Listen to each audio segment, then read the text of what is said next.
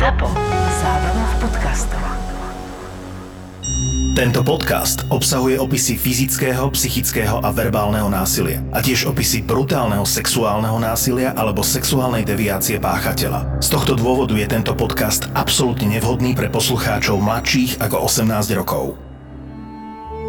Vinetu, statočný indiánsky náčelník Apačov.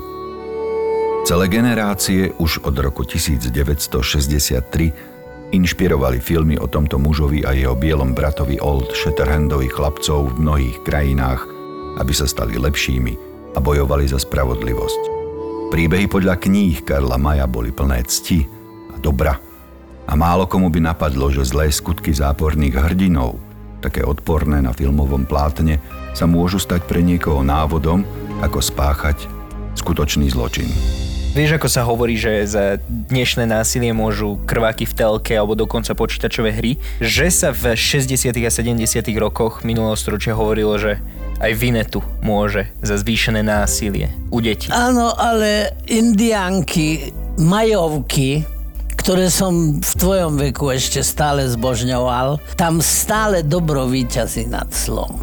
A skutočne tie záporné postavy, toho sam teraz si spomínam teraz, to boli tak odporné kreatúry, že z nich si zobrať nejaký príklad, alebo podľa nich sa správať, tam naozaj musí mať nejaký genetický podklad tá osobnosť k tomu, aby si sa takýmto spôsobom jej vývoj uberal, i keď som sa rozhodol, že spomeniem tu tú jednu dosť kontraverznú skutočnosť, že Karl May bol jeden z najobľúbenejších spisovateľov Adolfa Hitlera.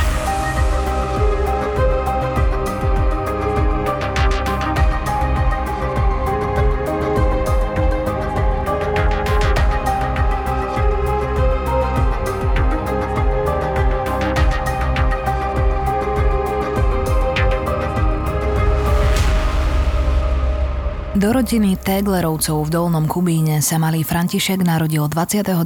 marca 1952. Mal 6 súrodencov, to nebolo v tom čase až také výnimočné a rodinu považovali skôr za slušnú a nenápadnú. Keď začal malý Ferko chodiť do základnej školy, už od začiatku mu to v nej nešlo. Často sa bil a hádal so spolužiakmi, tí sa mu vysmievali a robili si z neho žarty, že je akýsi spomalený, v niečom mali pravdu. To, čo sa jeho rovesníci naučili za pár hodín, on nevedel zvládnuť dobre ani za pár mesiacov a tak začal v škole Ferko prepadať. Mal stále mladších a mladších spolužiakov, ktorí ho po krátkom čase preskočili, kým on znovu prepadol. Ledva, ledva dokončil piatu triedu. Viac už nezvládol. Feroví rovesníci sa mu vyhýbali a tak sa začal kamarátiť s mladšími. Ani medzi nimi nevynikal, ale bol silný a tak ho neurážali. Naopak, mnohým mladším chlapcom vyhovovalo, že sa s nimi kamaráti veľké chalanisko. Mali ho rady. Hrával sa s nimi na indiánov, robili si luky a chodili strieľať za mesto. Kým však mali indiáni z Kubína mali plnú hlavu iba Vinetua a Old Shatterhanda, z sa pomaly stával Fero a cítil, že už nie je celkom dieťa, ale že sa v ňom začína prebúdzať muž. Nerozumel tomuto pocitu a pri hre s chlapcami ho dokázal potlačiť. Navyše dievčatá, ktoré boli už v jeho veku, o neho ani nezavadili. Zjavne tento chlapec bol iný ako ostatní jeho rovesníci, čo to zapričinilo, túto jeho inosť? Zapričiniť to mohlo všeličo. V každom prípade on bol, a to viem už z vlastnej skúsenosti, pretože s týmto chlapcom som sa ja ako primár psychiatrického oddelenia väzenskej nemocnice stretol. Bol u mňa na pozorovaní práve pri tom skutku, po ktorom bol potom odsúdený na hrdelný trest a on bol mentálne retardovaný, pri najmenšom hranične, teda podľa staršej terminológie hraničná debilita.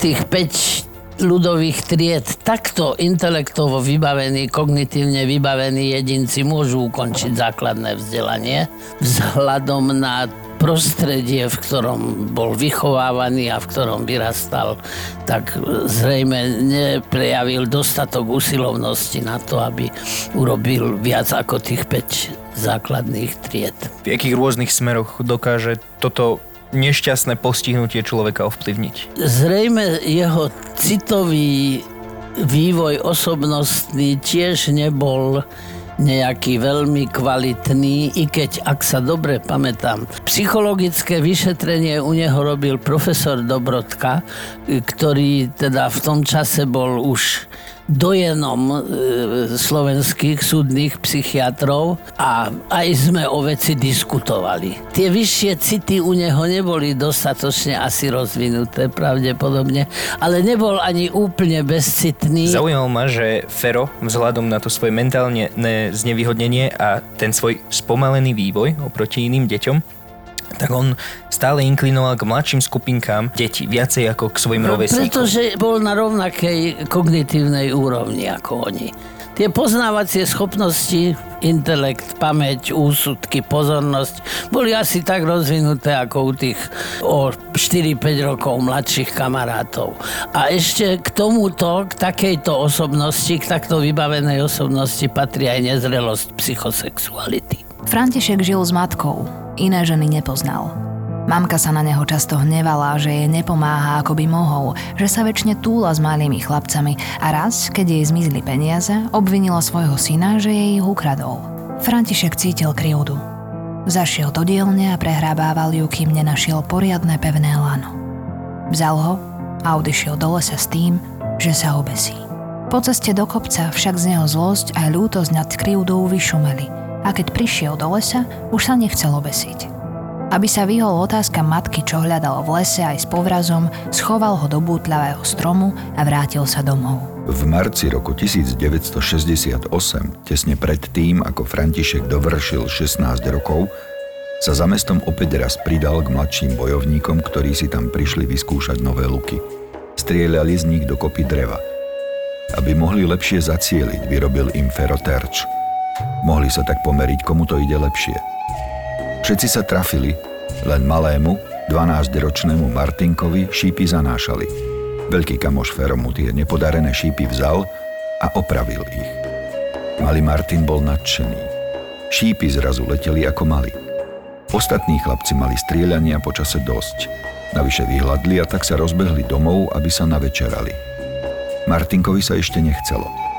Bolo mu dobre s veľkým kamarátom Ferom. Ferry bol ako veľký náčelník. Vinatu vedel veľa o prérii a bizónoch, Fero zase poznal dobre les a vedel o ňom aj zaujímavo rozprávať. V tom čase už v lese nejakú dobu pracoval. Vybrali sa teda do hory. Rozprávali sa a Fero sa rozhodol ukázať malému kamošovi povraz, ktorý si schoval v strome. Martin ho uchopil ako laso a snažil sa ho vrhať ako rodený indián. Smiali sa pritom – Kráčali lesom, rozprávali sa, bavili a bolo im spolu dobre. Pre Fera ako si príliš dobre. Malý Martin bol chlapec a Feri mu sa páčili dievčatá, na ktoré však nedosiahol. A tak ho začal Martin nejako priťahovať. Sám nechápal, ako je možné, že sa mu stoporil út.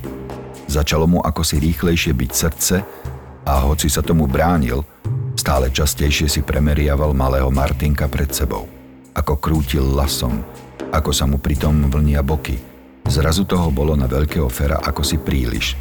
Poprosil Martina, aby sa zastavil. Poskakujúci chlapec to rád urobil. Čakal, že príde nové dobrodružstvo. Kvôli tomu bol pripravený poslúchnuť veľkého kamaráta, ktorý toho vie tak veľa o lese a videl toľko filmov o indiánoch. František požiadal malého Martina, aby si dal dole nohavice. Drobec síce nechápal na čo, ale poslúchol. Vyzliekol si ich. Zostal len v trenírkach. František ho však požiadal, aby si dal dole aj tie. A Martin si ich vyzliekol. Stále nechápal, čo sa deje. Na toho František vyzval, aby si ľahol na zem, na brucho a odkryl svoj nahý zadok. Martin poslúchol aj tento raz. Keď ležal chlapec na zemi, František sa postavil za neho a pri pohľade na polonného chlapca sa začal najprv rozopínať a potom si ako v tranze rýchlo vyzliekol svoje nohavice a trenírky. Bol stoporený tak, že sa mu z toho krútila hlava. Priľahol 12-ročného chlapca na zemi. František nemal žiadne skúsenosti so súložou, ale podvedome cítil, že chce do chlapca preniknúť. Chlapec pod ním začal kričať. Bolelo ho to. František sa však nedokázal zastaviť. Netrvalo to však dlho. Napokon sa ukojil. Martin zostal ležať na zemi s bolestiami a v šoku, čo sa s ním dialo. Krvácal z konečníka. Keď bolo po všetkom, ošiel z Františka vyprchal. Pomohol Martinovi vstať aj sa znovu obliecť. Potom vykročili na cestu domov. Martinko stále nič nechápal, ale nasledoval svojho veľkého kamaráta ďalej do lesa. Uveril mu, že idú domov. Stmievalo sa a preto vybral cestu s kratkou. Laso, ktoré ešte pred chvíľou vrhal malý Martin, zobral zo zeme František. Počas cesty prepadli Martinovho veľkého kamaráta výčitky. Spomenul si na matku, na ľudí, ktorí mu väčšine nadávali a začal mať strach z toho, keď malý chlapec porozprávať, čo s ním František robilo v lese. Zašli ešte hlbšie. Na miesta, kam nikto nechodieval. František to vedel. Tam si vyhliadol veľký strom, pod ktorým bol zotletý peň. Keď k nemu prišli, povedal Martinkovi, že mu ukáže, čo videl v jednom filme o Vinetuovi. Vzal povraz a urobil na jednom konci slučku. Potom ho prehodil cez vysoký konár a voľný koniec uviazal o kmeň. Presne tak, ako to videl vo filme. Presvedčil malého Martina, aby sa postavil na peň a prehodil mu slučku okolo krku. Keď to chlapec urobil, František mu podkopol nohy. Chlapča odvislo a začalo sa dusiť. Trvalo nekonečných 10 minút, kým sa definitívne zavesený na lane zadusil. Technicky toto je možné? 10 minút? Samozrejme. On nemal úplne zaškrtený prívod vzduchu. 10 minút sa dusil.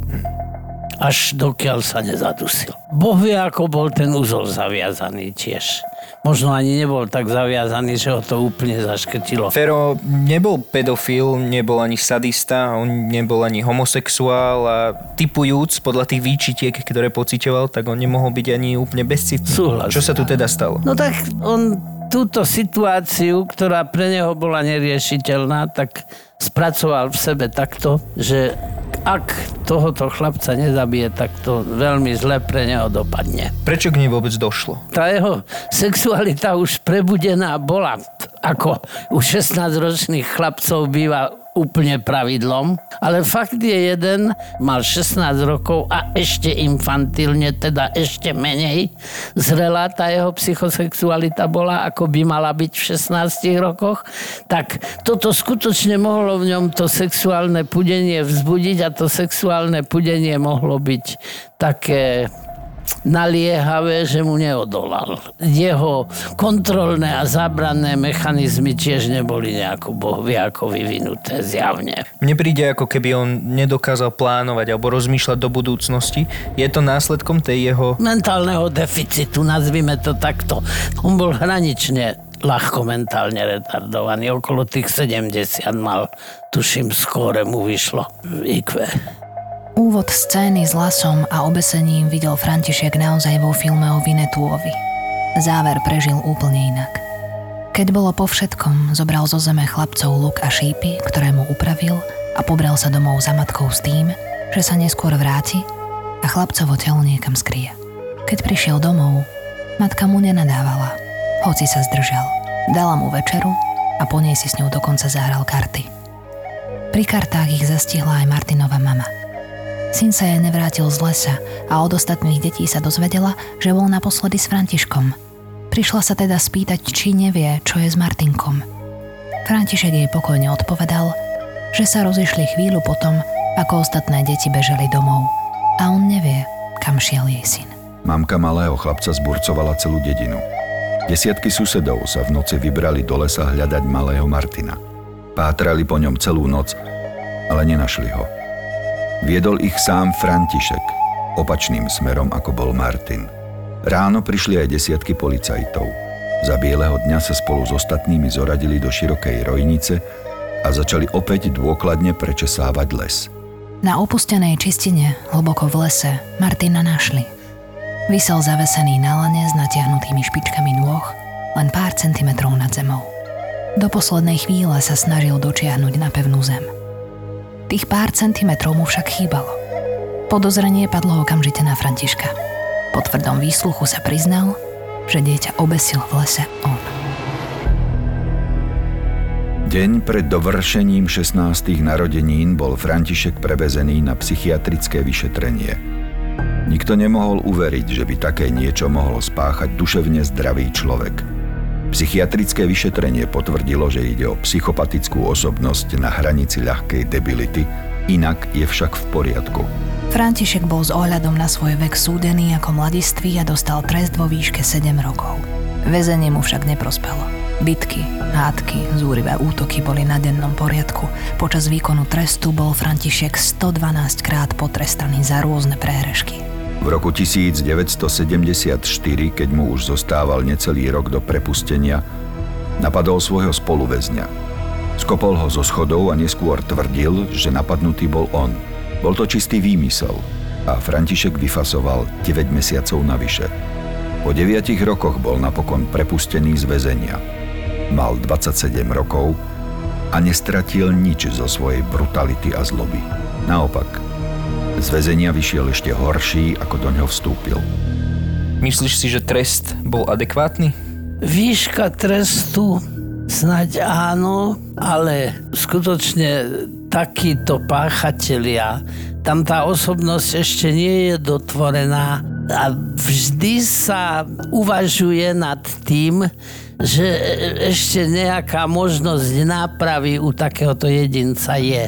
Takže mal byť podrobený veľmi dôkladnej psychoterapeutickej a takej nejakej edukačnej, komplexnej prevýchove. Toto neviem, či aj do dneska takéto možnosti sú, i keď tie zariadenia pre mladistvých už sú isto vybavené podstatne komplexnejšie, než boli v tom čase. To bolo v čase, keď ja som ešte vo väzenstve nepracoval. On keď bol prepustený, ešte stále som pracoval v civilnom zariadení. To väzenie muselo byť pre neho, vzhľadom teda na tú jeho mentálnu výbavu a okolnosti, za ktorých bol zavretý, uh, to muselo byť pre neho hrozne traumatický zážitok. Hovorí sa, že väzenie je vysoká škola zločinnosti. Sú aj takí, ktorí sa isto napravia, ale väčšinou žiaľ je to úplne naopak. On vlastne bol v tých 16 rokoch v ranej puberte mentálne. A keď vyšiel z väznice, tak ešte stále bol mentálne adolescent a z tohoto obdobia životného sa ani nikdy ďalej neposunul. Ty si robil dlhé roky vo väzenskom systéme a vo filmoch to často tak je, aj aspoň mne sa zdá, že sa hovorí, že najhoršie vo väzení sú na tom práve vrahovia detí a pedofily. Áno, je to tak naozaj? Áno, súhlasím.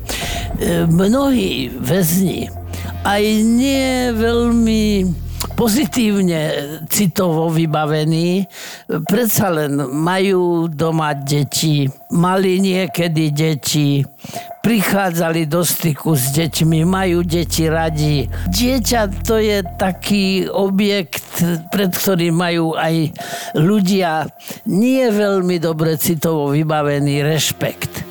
A práve tí, čo ubližujú deťom a napríklad dopúšťajú sa pedofilných skutkov a on tento skutok, aj keď samotný teda posudzovaný nebol pedofil, ale bol to skutok, akých sa dopúšťajú pravidelne pedofily a bol to skutok, ktorý jednoduchý, odsúdení obyvateľia týchto napravno-výchovných zariadení považujú za mimoriadne odporný. Myslíš teda, že aj to môže byť dôvodom tých rôznych prehreškov, tých rôznych bytiek, hádiek? Určite áno, určite áno. A on bol fyzicky zdatný, takže vedel si vynútiť rešpekt a vedel sa aj ubrániť, ale jeho osobnostnej a najmä kognitívnej výbave to isté, že veľmi neprospievalo. Opäť sa nasťahoval k matke. Snažila sa, aby sa mali dobre a našla im nový byt a nakúpila do ňoho nový nábytok. Zadložila sa pritom a nestíhala splácať pôžičky. Keď sa František zamestnal na jednotnom rolníckom družstve v Dolnom Kubíne, začala mu kvôli pôžičkám brať celú výplatu a vydeľovala mu z nej len skromné vreckové. Nestačilo mu to.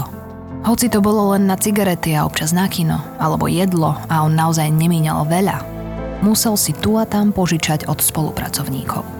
Na podiu vychádzali mu ústrety. Väčšina ľudí sa ho kvôli vražde malého chlapca štítila, ale ľudia na družstve mu chceli dať druhú šancu a chovali sa k nemu len v dobrom. A zda najlepší vzťah mal s kamarátom Jánom Kacom. Ten ho dokonca občas pozval k ním domov na obed alebo na večeru. Aj Janova manželka sa k Františkovi chovala pekne. Dalo by sa povedať, že si ho obľúbili a aj on ich mal rád. Františkovi sa ako tak darilo v práci, akurát ho trápil väčší nedostatok peňazí, ktoré mu matka po výplate zhábala a drobné pôžičky u kolegov, z ktorých sa nevedel vyhrabať. Ráno 10. marca 1979 trochu pritúhlo. Chlapi sa mrvili od zimy. Vtedy ich prekvapil kolega František. Hoci sám nepil a bol stále na liekoch kvôli agresivite, navrhol im, aby si kúpili fľašu na zahriatie. Do obchodu bolo síce ďaleko a za socializmu sa tvrdý alkohol pred 10 ráno nesmel predávať, ale kolegyňa mala odloženú fľašu vodky, ktorú kúpili pre ich inžiniera. Neprišiel do práce a tak mu ju nedali. Fľaša bola zatiaľ voľná. František jej preto navrhol, že ju od nej kúpia a zajtra jej potom prinesú pre inžiniera novú. Súhlasila a chlapi sa začali na vodku skladať. Obiehal ich František, všetci dali pár drobných, len jeho kamarát Jano žiadne nemal. Aby mu chlapi verili, vytiahol zo zadného vrecka nohavíc veľký zväzok bankoviek. A im povedal, že je to 7 tisíc, ktoré mu dala sestra, aby jej za tie peniaze nakúpil stavebný materiál. Viac ako tých 7 tisíc Jano naozaj pri sebe nemal a chlapi mu odpustili, že svoj diel dá neskôr. Z malej fľaše vodky sa mnohým ušlo len trochu. Aj na Františka zostali len dva malé poháriky. Nikto sa neopil a hneď sa pobrali do práce zahriaty troškou pálenky. Nezaregistrovali, za kým vzrušením sledoval František Jana, keď vytiahol z vrecka zväzok bankoviek. Tie peniaze ho mátali počas celej pracovnej doby. Veľmi ich chcel pre seba. Dobre si uvedomoval, že ak Jano odíde z práce, pôjde kúpiť materiál a bude po peniazoch. Rozhodol sa konať. Jano bol údržbár a mal dlhú smenu. František sa preto dohodol s kolegom, že si vymení svoju smenu, aby tiež mohol zostať dlhšie na družstve. Chcel počkať, kým pôjde Jano z práce. Kým sa tak stalo, zašiel do dielne a zobral si sekeru. Schoval ju v šatni. Na večer sa Františkov kamarát rozlúčil a vybral sa zo služby domov. Len čo odišiel, vykradol sa František za ním. Zobral si so sebou sekeru. Mal v pláne zo zadu Jana omráčiť, zjať mu peniaze a zmiznúť späť do služby. Po chvíli Jana skutočne dobehol a skôr ako ho ten stihol zaregistrovať, ovalil ho sekerou zo zadu po hlave. Použil na to ostrú časť a Janovi rozťal kožu na lepke. Zasiahnutý sa však nezvalil na zem, ako chcel jeho útočník. Naopak rozbehol sa preč. Pochopil, že je zle. Úder do hlavy ho však ochromil. Aj keď neomdlel, bežal len tackajúc sa po poli. Fero ho opäť dobehol. Zvalil ho a začal ho tlcť tupou stranou sekery po hlave. Jano sa bránil. Dokonca sa na Františka vrhol a začal s ním zápasiť. Poškriabal ho na tvári a na rukách a vtedy ho aj spoznal. Vykrikol od prekvapenia. Čo to robíš, Fero? Volal na svojho kamaráta. V tom okamihu sa František zľakol. Pochopil, že jeho plán o anonymnom prepadnutí a krádeži zlyhal. Uvedomil si, že ho Jano spoznal a že ho udá. Zdvihol sekeru a začal mlátiť kamaráta na zemi, až kým ho neubil na smrť. Na mnohých miestach mu rozdrvil lepku a rozťal tvár. Keď sa Jano prestal hýbať, František ho prehľadal. Zobral mu 7000 korún a vrátil sa do práce dokončiť nočnú smenu. Jana nechal ležať na snehu zaseknutého medzi stromami len pár metrov od dediny. Po nočnej sa pobral František domov. Po ceste stretol Jánovú manželku. Bola vydesená, jej muž nebol žiadny opilec ani frajerkár a keď sa nevrátil domov, začala tušiť niečo zlé. Pýtala sa Fera, či ho nevidel. Povedal, že nie, dokonca sa na ňu osopil, aby mu dala pokoj s jej mužom. Telo Jána Kaca našiel o niekoľko hodín jeho brat potom, ako Jánova manželka zburcovala susedov a príbuzných, aby ho išli hľadať. Ten istý deň Jánov kamarát Fero z ničoho nič obehol pár kolegov, u ktorých mal dlh a všetko vyrovnal, hoci deň predtým dal vraj posledné peniaze do skladačky na fľašu vodky. Najprv boli prekvapení, ale keď sa zistilo, že Jána pri vražde aj okradli, stal sa František hlavným podozrivým. Keď k nemu prišli policajti, našli všetky peniaze, ktoré mu po vrátení dlžôb zostali. Našli aj skrytú sekeru so zvyškami krvavej kože a vlasov z Jánovej hlavy. Šaty mal František od Jánovej krvi a tvár mal doškriabanú. Zvyšky tkaniva pod Janovými nechtami patrili jeho kamarátovi Ferovi. František Tegler bol okamžite zadržaný. Na obhajobu povedal, že Jána nechcel zabiť, len omráčiť, aby mu mohol zobrať peniaze. Chcel nimi vyrovnať matkine aj svoje dlžoby. Zľakol sa až potom, keď ho Jan spoznal a zabil ho, aby ho nemohol udať. Budem citovať Gejzu Dobrodku. Jemu povedal, keď som videl tie peniaze v jeho rukách, tak mi bolo jasné, že tie peniaze musím získať akýmkoľvek spôsobom povedzme si úprimne, toto nie je komplikovaná situácia. Prečo napríklad ho udrel tým ostrým koncom sekery? Keby ho bol býval šetrne ovalil tupým, tak ho nemusel zabiť. Ale takýto spôsob uvažovania takto kognitívne vybavenému jedincovi chýbal. Postupoval tak, ako vedel. Skončilo to tak, ako to skončilo. Ty si sa teda s týmto človekom stretol, stretol aj osobne? Áno, áno, osobne. Ja na vizite denne. Čo to bol za človek? Ako na teba pôsobil?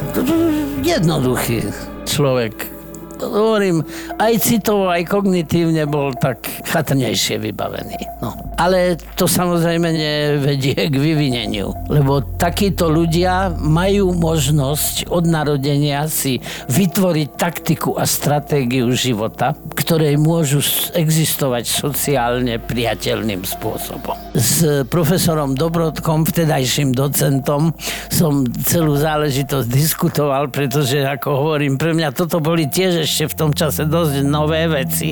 Ako hovorím, bol to prvý prípad recidívy vraždy. Teda, že jednu vraždu si odsedel a po niekoľkých rokoch sa dopustil ďalšej. Môžeme teda túto jeho recidívu zhodnotiť tak, že išlo o čin zo zúfalosti? Dohnala ho k tomu tá finančná tieseň? A ako on vlastne bol na tom s finančnou gramotnosťou? No, len sa odvolám na tie jeho kognitívne funkcie. Jeho schopnosť uvažovať, usudzovať, racionálne hodnotiť situáciu, vyberať alternatívu z možných alternatív, bola do značnej miery oslabená. Ale nejednalo sa o skratkové konanie, lebo keby sa bolo jednalo o skratkové konanie, tak ako hovorím, tí psychiatri a psychológ, ktorí vec vyšetrovali, tak toto zvažovali veľmi do detajlov. Tam musel byť prítomný taký duševný stav, ktorý zakladá plnú príčetnosť. Lebo to bol v podstate premyslený čin.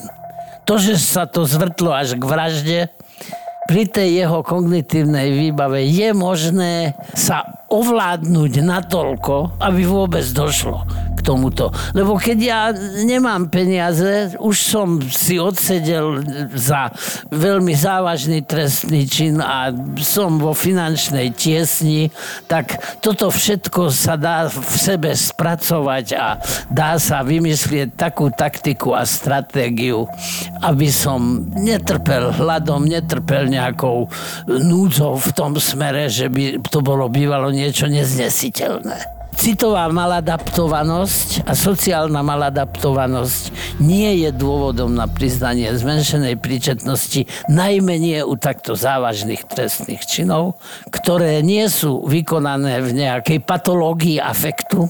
Toto nebolo patické konanie, toto bolo konanie premyslené a pri svojej kognitívnej výbave musel počítať s tým, že sa to i týmto smerom môže zvrhnúť, ako sa aj zvrhlo. Mne príde, že on nemal kapacitu hľadiť do budúcnosti, ako keby. Nevedel plánovať to svoje konanie. To isté miery ho plánoval aj pri prvej vražde, aj pri druhej Ako keby vražde. nevedel si premyslieť tie následky toho svojho konania. Pri prvom skutku ho hlavne trápilo to, že ten chlapec prehovorí, čo mu urobil. Mal taký pocit, keď celú záležitosť doviedol do takého vyústenia, do akého ho doviedol, že mu na to nemusia prísť. A v tom druhom prípade, ako hovorím, premyslené konanie.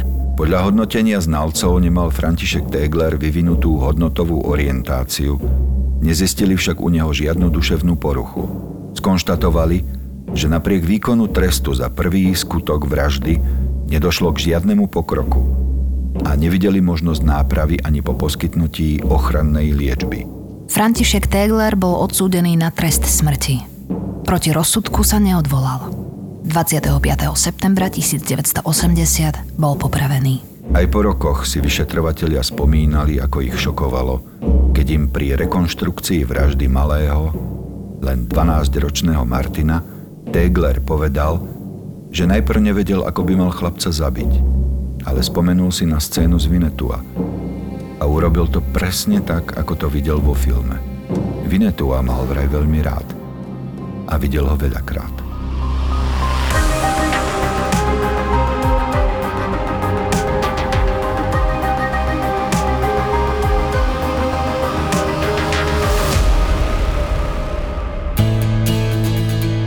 Keď sa chlapi bavia pri pive, nie je to vždy iba o športe a o sexe. Videl som ťa zničeného a smutného jeden jediný krát v živote a to bolo na pohrebe tvojej ženy.